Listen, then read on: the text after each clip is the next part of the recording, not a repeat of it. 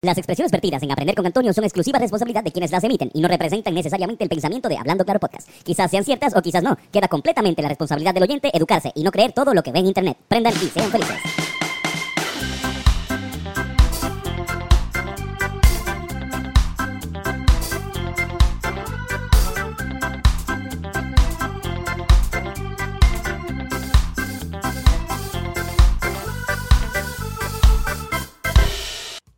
Los amigos son de Aprender con Antonio. Bienvenidos a otro episodio de Aprender con Antonio. ¿Cómo estás, Carlos? Todo bien, todo bien. Listo para ver la La lucha. Hoy el tema definitivamente es lucha libre. Y yo voy a quitarme esta máscara porque no puedo fumar con ella, yo creo. Quítate esa máscara para el carajo. No puedes fumar. Pero buen intento. Y de hecho, esa máscara es autóctona. Esa de máscara es de la lucha de México y la compramos cuando fuimos para allá. Así mismo es. ¿Qué es la que hay, Corillo? Bienvenido a otro domingo. Ahorita. Estamos en el, en el fin de semana de, de WrestleMania. De Ah, sí, WrestleMania. eso es así. Hay otra lucha, ¿verdad, Domingo? Hay una lucha hoy, sí. Ayer fue el primer evento donde tuvimos la oportunidad de ver a, a nuestro amigo Benito, Benito Mm. Antonio Martínez, enfrentándose en una lucha libre, en una lucha oficial. Oye, le metió. Oye, quedó bien. Quedó. Le metió, de verdad que le salió. Pasó el tiempo y crecí. Pero Yo no esperaba que lo fuera a hacer. y Ah, y aquello que hizo. Estuvo genial. no, pero de verdad. Muy orgullosos de, de Bad Bunny y de todos los puertorriqueños, de su compañero eh, puertorriqueño que estaban participando en el evento. Damian Prince. Así mismo es, Damian Prince. Para eh, eh, hablar sobre lucha libre y aprender sobre ella, vamos a aprender a esto que se llama Wedding. Una de mis películas favoritas. Pues Cratchel es una buena muy buena película. De verdad, sí. Sí, sí, es Una una, buena buena película. Sí, Sí, sí. un buen- buen- eh, también es un buen. Bueno, para la gente que lo hace, para la gente que crachea boda, es algo cabrón. Exacto. Para alguien que se casa, es como. Diablo, puñeta. Otro palato más que están contados. Así mismo. Esa película, esa película está nítida porque el- este cabrón eh, Bradley Cooper, Bradley Cooper hace de, de antagonista y eso pues no se ve mucho. Sí, es verdad que Bradley está- Cooper sea malo. Que saben que era como un mamabicho, como que el... No, esto es un, un híbrido, eh, mayormente sativa, según lo que, lo que dice aquí en, en Leafly, pero es una mezcla entre Wedding Cake y Purple Punch. Así que vamos a... Y se ve como un palito de canela. Así mismo. Básicamente, Palito de canela. tú puedes hacer una venita ahí, ¡pup! Encendamos la llama. Prende esa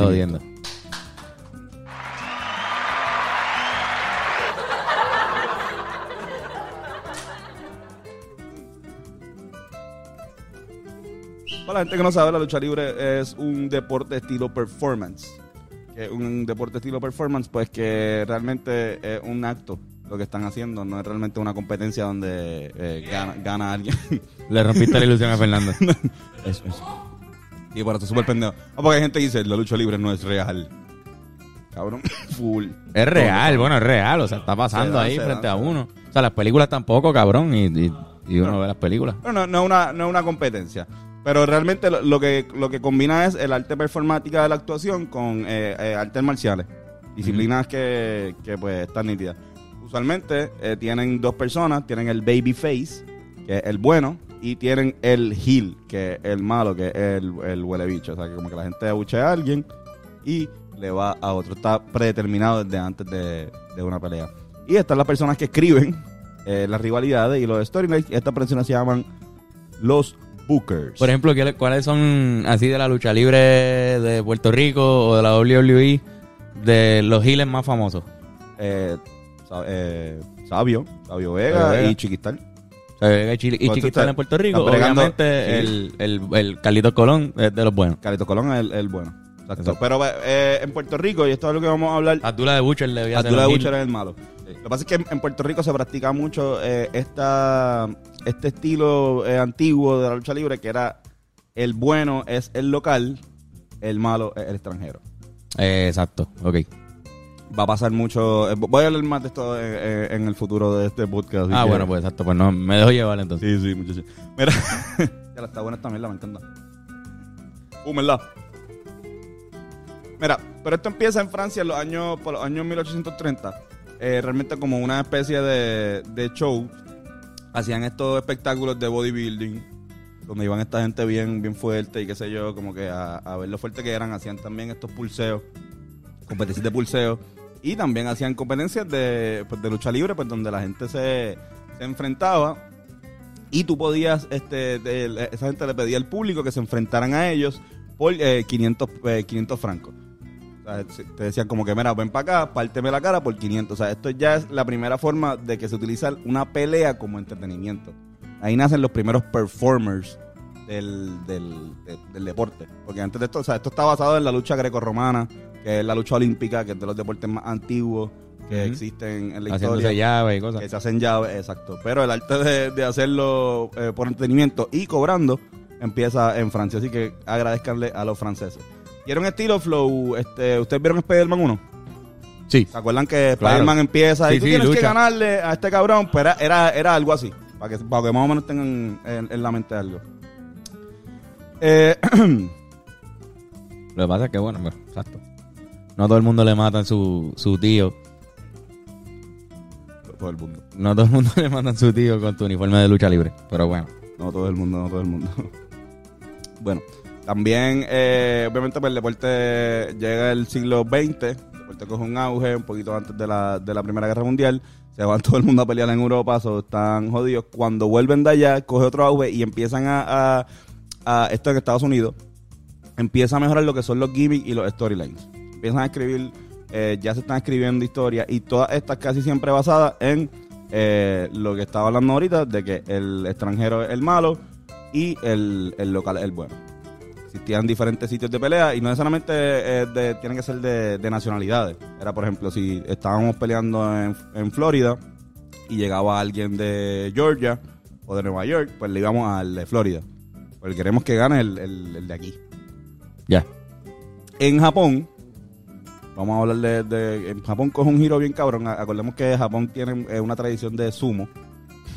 y venían muchos sumo a Estados Unidos a también hacer performance estilo lucha libre, donde pues ellos eh, eran. De ahí nacen estos tipos gordos, como la, la tradición esta de, como, qué sé yo, Yokozuna o el, este, Abdullah de Butcher. Abdullah de Butcher. Pues viene de esta tradición este, japonesa que los japoneses le decían eh, puro, puro resu. Que significa. eh, Sumo. Ah, digo, eh, eh, si- significa el professional wrestling. ya. Este, la pendeja es que en, en Japón coge un ajue cabrón porque luego de la Segunda Guerra Mundial los japoneses pagaban, les gustaba ver a japoneses partiendo en la cara a gringos. Entonces venían estos luchadores de, eh, venían estos luchadores de lucha libre a, a Japón y pues por, por dinero pues que cogían una prendida de, de algún este héroe local. Y esto estaba nítido, o sea, psicológicamente está cabrón, se llenaban y realmente pues hicieron una, una cultura que todavía eh, la podemos ver. Japón tiene una de las industrias de, de lucha libre más importantes del mundo. Y no se consume aquí, pero sí, la tienen. Bien cabrón. Y, y muchos, eh, Y los que quieran profundizar pueden ver el podcast de Sabio Vega con nosotros, Ah, que hablamos sobre eso. muchos luchadores de, de Puerto Rico fueron allá a, a Japón y de hecho Puerto Rico ha influenciado mucho eh, lo que la lucha libre japonesa. Es bien diferente. De hecho, si, si observan, la, gritan en momentos diferentes y lo han dicho en, en- en algunas entrevistas, como que no es el mismo hype, no están, no, no es- Exacto. igual que No en- celebran las mismas cosas ni abuchan las mismas cosas. Exacto. Ahora, hablemos de la mexicana. Los mexicanos, ¿De son los, los mexicanos son los que le dan el nombre de lucha libre. Porque la, la traducción literal de lucha libre sería freestyle wrestling. O sea, en, en inglés es professional wrestling. Porque wrestling es lo normal, lo que hacen, lo que hace Jaime Espinal. Ajá, la lucha olímpica. Ajá. Este, en México llega, eh, gracias a los franceses también, empiezan a llegar estos circos donde pasaban estos eventos. Vuelvo y digo, esto era un evento, la lucha libre era como algo cirquero a principios del siglo XX. Hasta que, pues, obviamente llegan al, al Arena México, que es un lugar que nosotros tuvimos la oportunidad de ir. La mascarita, Eh, la sacamos de De ahí. ahí, la compramos, de ahí compramos la máscara. Eh, pueden ver el blog de los rumberos. La pasamos súper brutal ahí. Y realmente cuando llegan ahí es que empiezan a, celebrarse la- las luchas libres estilo mexicano. 30 años después, un, un, este, un zapatero que se dedicaba a hacer botas para boxeadores empieza, se enamora del deporte y empieza a hacerle botas a los luchadores y empieza a hacer también máscaras a luchadores. Y aquí se crea una tradición eh, pues que todavía se mantiene. Era un tipo que tejía súper cabrón, me imagino. Tipo que, no, exacto. Bregaba con, con los cueros bien. Una, una bestia en la cuero. Pero cabrón, tú esta idea, él, él decía, la idea del, según él, lo- según lo que le leí, él dijo, esta es la manera en la cual nosotros nos vamos a diferenciar del estilo de lucha libre de Japón y de Estados Unidos. Las máscaras. Nosotros vamos a tener las máscaras. Y mataron. Y se crea, eh, hay una lucha muy famosa que se llama máscara versus máscara, que el que pierda, pues, Se tiene que quitar la máscara. quitar la máscara es como algo de respeto. De ver la cara, Relevar que- la identidad. de ver la identidad y ya una vez pues te quedaste así. Hay uno, hay un, hay un, luchador muy famoso mexicano que se llama El Santo, que salía en películas. Cabrón, salía en películas con la máscara. Era un estilo de una especie de, de- Tiene una cámara tan reconocible que la gente sabía que era. era el- es quizás de las personas más famosas que conocemos que no sabemos cómo es su cara. Wow. Sí, estilo Na- Nacho Libre, e- ese, ese flow, pero obviamente Nacho Libre es una parodia de todo esto. Hay un montón, hay un montón de Tablu Demo, creo que se llama otro. Había muchos, es- en México se convirtieron en celebridades. Y esto fue algo que empezó a pasar también en Estados Unidos y en Japón. Eh, los luchadores empezaron a convertir en este pues gente que la gente reconocía y veía por ahí y realmente pensaban que eran luchadores eh, de verdad. O sea, y no lo son, pero vuelvo y digo, esto Son es personas que tienen una acrobacia cabrona, una habilidad de hija de puta, pero no Exacto. son, no son luchadores grecorromanos. En su mayoría, porque hay unos que sí, ¿verdad? Hay unos que vienen de ahí, de ese background. Sí, sí, hay unos que vienen con, con ese background. Como Kurt Angle, ¿verdad? Kurt. Angle y eh, Shelton Benjamin vienen de esa vuelta. Brock Lesnar. El mismo Espinal, yo creo que ha mencionado en varias ocasiones que la WWE le ha ofrecido. Eh, entiendo que Espinal audicionó para la WWE. Exacto. O sea que, Sabemos que no pasó, pero exacto. o por lo menos, o si pasó, como que quizás no, no, no quiso estar. No, no sabemos todavía. No sabemos dónde quedó. Vio el lado oscuro del negocio. Y el lado oscuro del negocio dijo, aquí me voy a meter. Mira, este, en Puerto Rico llega más o menos en los años 60, finales de los 50, también más o menos como un espectáculo que venía de vez en cuando. Eh, el Capitol Sports Promotion, que en parte también eh, tiene mucho que ver con Carlitos Colón, empieza a promocionar, eh, eh, crea la, empieza a promocionar eventos de lucha libre aquí en Puerto Rico y se aprovechan de que en Puerto Rico pues había un auge increíble del boxeo, pero las carteleras de boxeo eran en San Juan y en Ponce. La- la- las peleas grandes de boxeo eran en Irán Bison y en el estadio Paquito Montaner de Ponce, que eran estadios que cabían pues 50 mil personas, no, como eh, 50 no, mil, exacto, perdón, exacto. este, pero como 30 mil. O, exacto. Lo que es boxeo, acuérdate que, Sí, porque que la- usan la cancha usan la cancha para que... ajá. para que haya público. So, ponle, que, ponle que 25 mil. Exacto. 25 mil. Pero entonces la lucha libre cogió y empezó a llevar a, a llevar eventos de lucha a pueblos, a los otros pueblos de la isla. No, neces- no necesariamente pues, pues tenían estas carteleras. Pues, ahí, Más pues, pequeñas. Más pequeñas y pues mucha gente empezó La a... cancha a- bajo eso techo como- de Cagua, Esa es la clásica, es la cancha bajo techo de ahí bonito.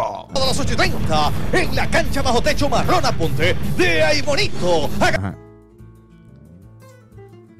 Pues, obviamente pues esto tiene mucho que ver- Exacto. Contra el Bronco. Esto tiene mucho que ver eh, este, el señor Carlitos Colón y Víctor eh, Jovica, que eran la WWC. Luego se crea la IWA y si quieren saber más de esto, vuelvo y digo, vean el podcast con Sayo Vega, porque Sayo Vega Eso es, de las es juguito de piña, cabrón. Ese, ese, ese podcast está cabrón. Exacto. Mira, eh, también hay que decir que uno de los uno de los primeros de las primeras celebridades celebridades las primeras celebridades de las primeras está buena esta jodienda. Está fuerte el 30% de THC, no lo mencioné, pero tiene Sí, yo, 30% lo, de- yo lo siento. eh, sí. Yo lo siento. Ahora mismo tú sabes que el cuerpo es 70% agua. Pues el otro 30% es THC. Sí, tenemos agua y, y, y se- y THC. Pues cabrón, una de las primeras celebridades de la WWF eh, se llamaba Pedro Morales, que es un puertorriqueño que, que nacido y criado en la isla de Culebra. De hecho, como dato curioso, tienen como 80 primos y en ese momento se consideraba que el 70% de los habitantes de Culebra eran su familia. eran descendientes de él. O sea, no de él, pero de... de- de- Porque chichó mucho. no es él, sino su, Ah, su que su abuelo. abuelo. Su No, abuelo, su abuelo chichó montón. Parece que su abuelo ajá, conquistó Culebra o algo así, que sé yo. Este, pues, La verdad es que este fue el primer, el, el primer ser humano que se coronó como triple campeón de la WWF. Triple campeón, que es campeón de eh, heavyweight, campeón intercontinental y campeón mundial en pareja. Este, un tipo que nació en Culebra. Pedro Morales. Ahí está la foto de él, miren, miren que Miren cómo se ve. Qué culebrense, ¿eh? Así mismo es. y se ve que se, se ve boricua, se ve boricua. Este, en Estados Unidos, la pendejada luego se empezó a separar por lo que son territorios.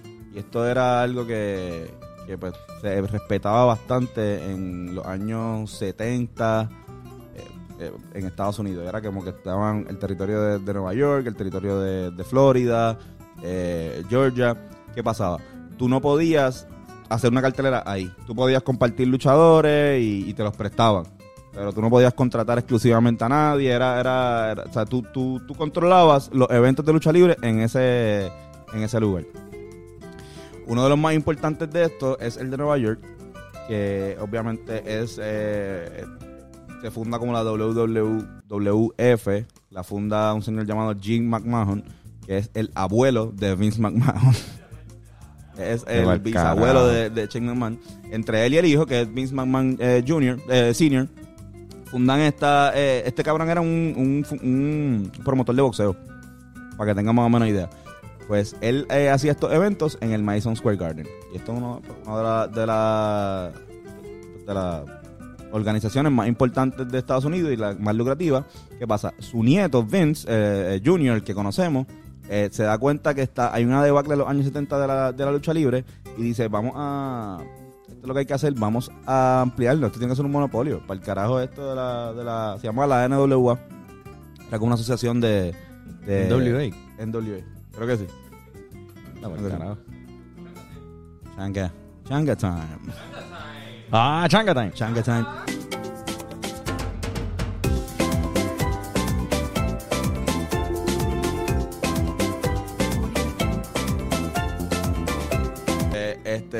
Vince empieza a, a hacer show fuera de empieza a romper esta regla empieza a hacer show fuera de, de Nueva York empieza a contratar este, las superestrellas de los otros sitios y, y la, empie- la hace exclusivas de ellos o sea que para ellos usarlo tenían que pedirle permiso a él y pues esto obviamente lo que hace es que derrumba todas estas otras pequeñas sucursales menos. Ah. organizaciones, todavía quedan algunas por ahí, pero no me, no, no en televisión. Coge la televisión, solamente eh, eh, este lo contraataca u- este, este cabrón, el dueño de Tim Turner, el dueño de la de CNN, que compra la llamada WCW y empieza a coger la aprovecha que tiene televisión y empieza también a, competir contra Vince McMahon. Esta es la llamada Monday Night War, que esto lo que hace también es que da un auge más cabrón todavía en los años 80 y 90 a la lucha libre. Hasta que la pierde y Vince McMahon se queda con por fin el, el, el monopolio de la lucha libre en Estados Unidos. Solamente pues ahí, ahí sí hay, hay otras cosas como la del TNA, como Hay otra, AEW. hay otra, hay otra. hay otras, hay otras, pero así Hay una que ahora está Chuck. Bien La. AEW, ¿verdad? Es la que está Chuck, creo. La Chuck está activo en esa. Chuck. En esa, en esa storyline ahora mismo. Y creo que hace el Chokeslam también. Cabrón. Chuck está fuerte. Meterse con Chuck. Así mismo es. Pues eso fue más o menos la historia. 350 libras mínimo. Mira. Está cabrón. Y peleó en WWE Chuck una vez con En- Big Show. entiendo que peleó una vez con Big Show, sí. Ha peleado también este Carmalón, ha peleado Rodman. Rodman, lo pudimos ver en Mike en Tyson está también en Mike aquella. Tyson, Peleó hace poquito, salió un video de, de Mike Tyson peleando en aquella. Donald Trump. Donald Trump. Tú sabes que. Donald Trump, Donald Trump está en el Salón de la Fama de la WWE. Es el primer fact de. Tengo algunos facts. Ustedes sabían que Kurt Angle y Brock Lesnar en el WrestleMania 19 fue el, el primer main event de WrestleMania que se enfrentaron dos luchadores con sus nombres de verdad. Anda para carajo. O sea, que los luchadores se- ¿Qué? como que el, como se llamaban era, era de verdad. Kurt Angle contra Brock Lesnar. Diablo. Ustedes saben que SmackDown, el, el otro show que no, no es The Raw, originalmente iba a ser un, un show solamente de mujeres, de lucha de mujeres. De hecho, ha habido un ha habido un auge en la cantidad de mujeres que están en, en el roster en los últimos años y ha estado bien cabrón, porque las mujeres tienen un, un estilo de pelea más rápido, que pueden hacer un montón de cosas más cabronas, más parecido al mexicano. Mira, eh, otro facto. ¿Saben que el primer Inferno Match eh, fue en Puerto Rico? ¿Qué es el Inferno Match? El Inferno Match es una, una pelea que las cuerdas tienen fuego. Brutal. Pues la, la primera Suena- vez que... Suena súper bien. Eso se inventó en PR, cabrón, y lo cogieron y lo hicieron en Japón, y se hizo súper famoso en Japón, y la primera vez que se, se hace en, en la WWE, eh, tengo entendido que es cuando Undertaker eh, reta a su hermano Kane. Lo cabrón, eso del fuego. Pero la primera vez que se hizo eso fue aquí en Puerto Rico. Ah, no- quizás hay que chequear si había muchos luchadores con el pelo largo en esas luchas. ¿Verdad? O si, tú te- si tenías el pelo largo, quizás no podías hacer esa lucha. En el caso de Kane y Undertaker, los dos tienen el pelo largo. Ah, pues, sí, Están están jodidos. Pero Kane era como el diablo, ¿no? Sí, Kane era como El Mr. Fueguito y Undertaker era Mr. Rayito. Exacto, pero quizás se mojaban el pelo para que no. Bueno, Así mismo es. Mira, otro fact super pendejo, ya estoy terminando. Eh, Ustedes saben Andre the Giant. ajá. Pues él una vez se quedó dormido en medio de una pelea. Contra Big. John go- Él padecía de gigantismo. Él era gigante. Eh, cabrón. Y eh, este otro fact, eh, y el último. Eh, Rick Flair. Es su nombre, o sea, él se llama Richard Flair. Pero él no sabe si ese es su nombre de verdad. O sea, hay otro. hay otro.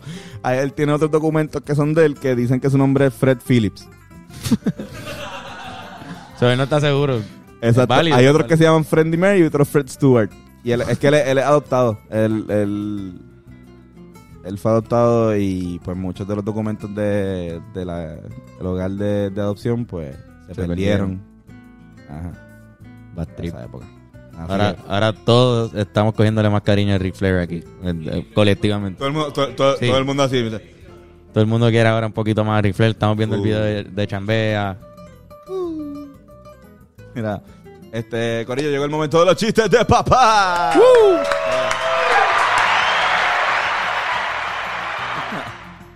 Yo chi- Yo chido odia este segmento, cabrón. Yo chido el más que se, se- se decepciona de ti. Mira, yo siempre llevo un papel, un pedazo de papel a todas mis luchas. ¿Saben por qué? ¿Por qué? Por si acaso tengo que pelear con la roca.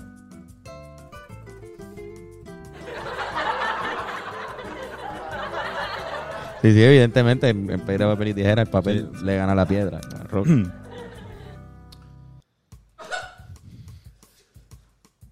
Gracias, Fernán, por ser mi técnico de guapa. exacto, exacto.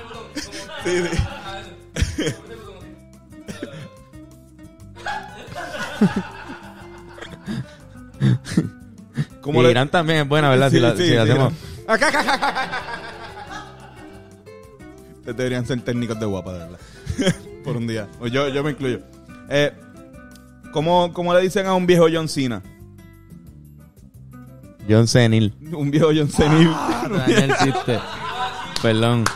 Pero esto es para mí. John Chesina. Don Chesina. Don Chesina, coño, es dura. Qué mierda. ¿Cómo le dice a un luchador de lucha libre que trabaja en una lucha libre? En una. ¿Cómo le dices a un luchador de lucha libre que trabaja en una heladería? ¿Cómo? Cold Stone Steve Austin.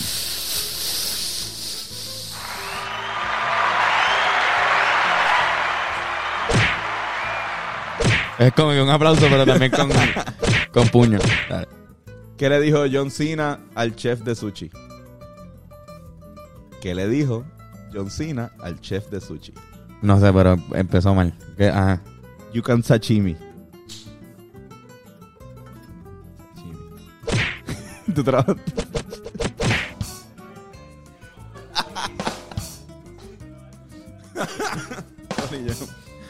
Wow, cabrón. No tienen sentido del humor ustedes.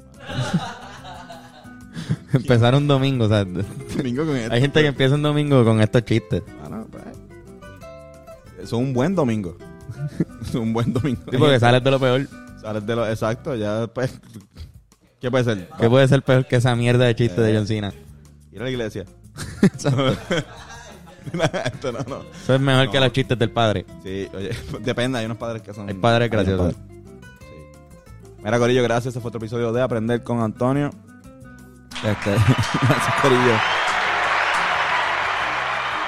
Pueden encontrar las camisas de Hablando Claro Podcast por www.hablandoclaropodcast.com y ahí puedes encontrar toda la merch, las camisas, los tote bags y los pin packs. Por ahí vienen camisas nuevas, ya están, ya vamos a tirar, así que si lo ordenaste te va a llegar muy, pero que muy, muy pronto. Y Yes, sir. recuerda, así mismo, que mierda, estoy bien arrebatado. Este, si quieres un masaje de calidad y altura, ve a Touch Generation, llama el número en pantalla y siente las manos de Joshua. Cabrón, bueno. Es que eso es un anuncio de las manos, de lo que nosotros anunciamos realmente las en las manos. de este cabrón. Dejen que, dejen que mi amigo te toque la espalda. Exacto. o, las piernas. Yo sí hago unos buenos masajes de batata. Uf. Así mismo. Eh, Corillo.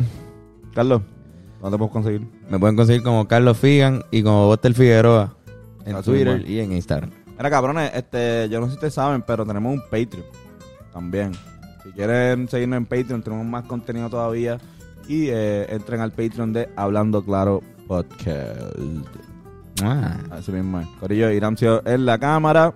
Por ahí estaba también eh, Guitarrazo y Bencore. Lo que queda de Thinker, Lo que queda de Bennett.